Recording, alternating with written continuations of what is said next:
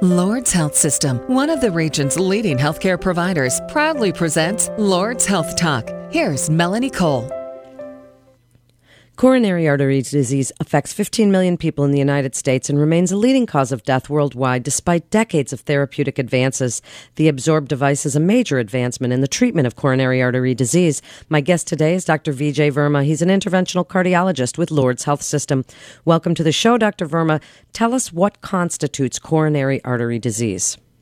Great. Thank you for having me.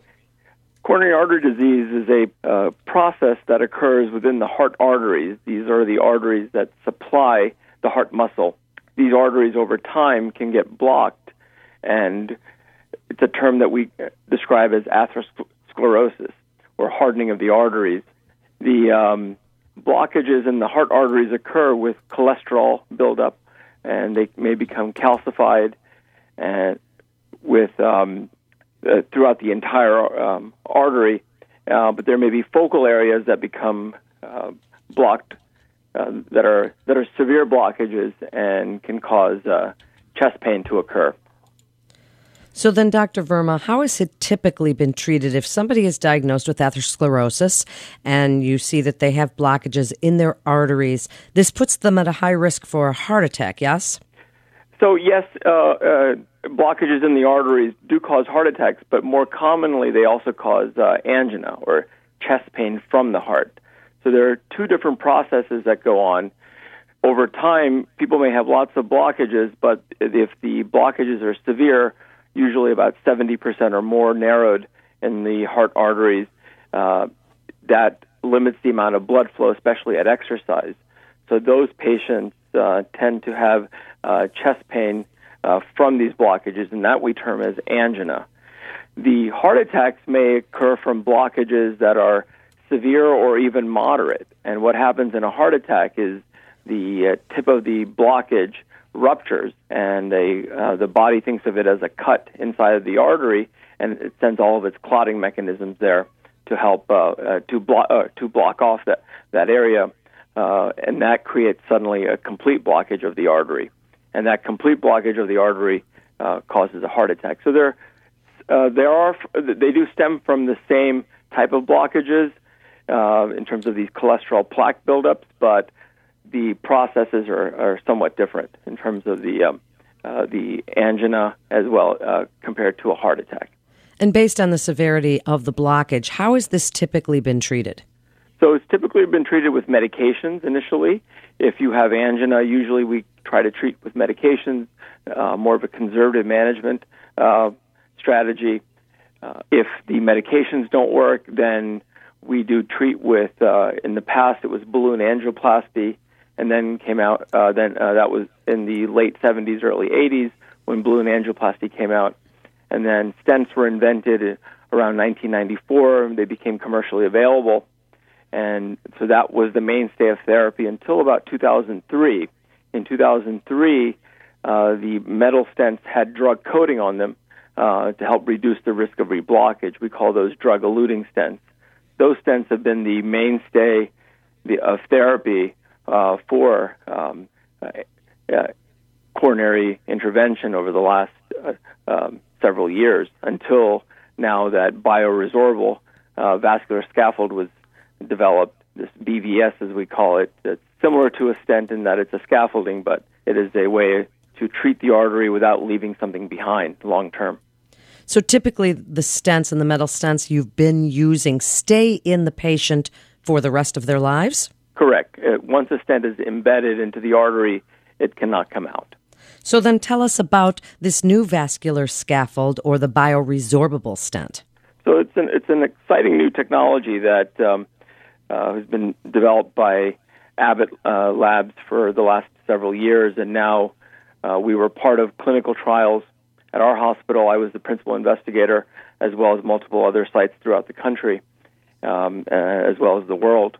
And it's a, a novel approach of treating heart disease, treating these blockages with a with a uh, a stent-like structure. We call it a vascular scaffold. It uh, does what a stent does initially, but over time it can resorb within within the walls of the blood vessel when you don't need a scaffold. you really only need a scaffold for the first six to 12 months. After that, your the muscle, the tissue around the blockage um, can uh, uh, what we call remodel, and uh, you no longer need something to keep the artery propped open. That's a great definition of it, very explanatory. Now, if this bioresorbable stent then does absorb into the system, can that area close back up again? What happens? Well, there's always a risk of re-narrowing that can occur um, uh, with heart disease, with blockages can can occur.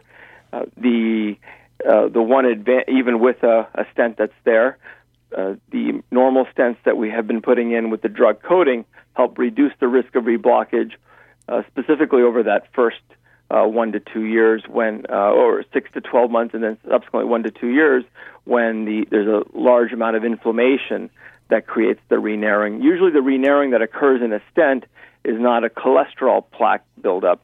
It's actually smooth muscle cells. It's actually tissue growth uh, within that um, within that stent because of the inflammation that's that that that that is that is created by putting a uh, metal stent in.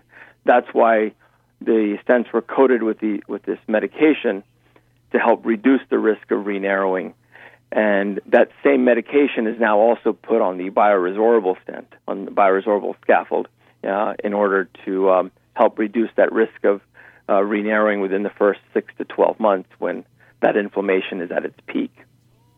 And you mentioned that the musculature, as it were, of the artery then becomes strong enough to maintain its own width, its own size. So Correct. how does that how does that occur? So with the bioresorbable vascular scaffold, over time it starts breaking down, and it breaks down into carbon dioxide and water, which are naturally occurring substances within your body.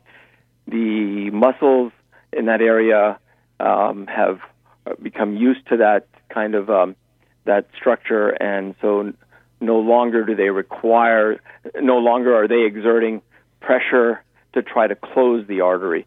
We call that negative remodeling. That happens initially when a vessel is um, is propped open. Uh, over time, the uh, the bioresorbable vascular scaffold is made out of a substance similar to the absorbable sutures that people uh, get, and um, that is uptaken into the body. And then the good thing is that, and this is something that's a potential, is that it may it, it has the potential to restore the the natural function uh, which makes it unique in the treatment of heart disease because, for example, when you exercise, your arteries normally dilate, and it's hard for your arteries to dilate if there's a metal stent in there. And, and uh, theoretically, the vessel will then move, flex, it'll pulsate, similar to um, uh, a natural vessel rather than a vessel that has a metal scaffolding sitting in it. That's fascinating. And Dr. Verma, what do you tell patients about living with that bioresorbable stent and what you'd like them to know about lifestyle modifications after that stent's been in place? Great. So the first thing I always tell patients whenever I place any type of stent in that this is not a cure for your uh, your disease. There is no cure for heart disease. Heart disease is treated. It's treated in a multi-pronged, multifaceted approach.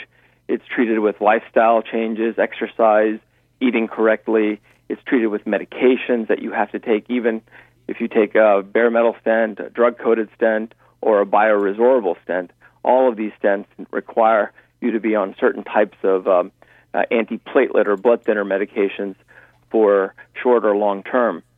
So, and then they have to take other medications because the disease process is still continual throughout their body, throughout their heart, and that's why it's required to lower their cholesterol to as low as possible, blood pressure, reducing other major risk factors such as smoking and obesity. Uh, those are all important things in terms of treating um, heart disease. In terms of specifically for the bioresorbable vascular scaffold, the it's not for everybody uh, just yet. It's um, right now it's been studied in vessels that are at least com- uh, compared to the various size arteries that can be in the heart. Uh, it's uh, for moderate or larger arteries.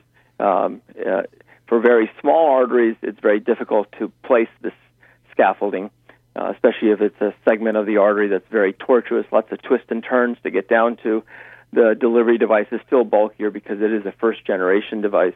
So it is a little bit harder to get down in certain uh, anatomical, uh, in, in, certain uh, anatomy, but So therefore, it's not for every patient, every blockage.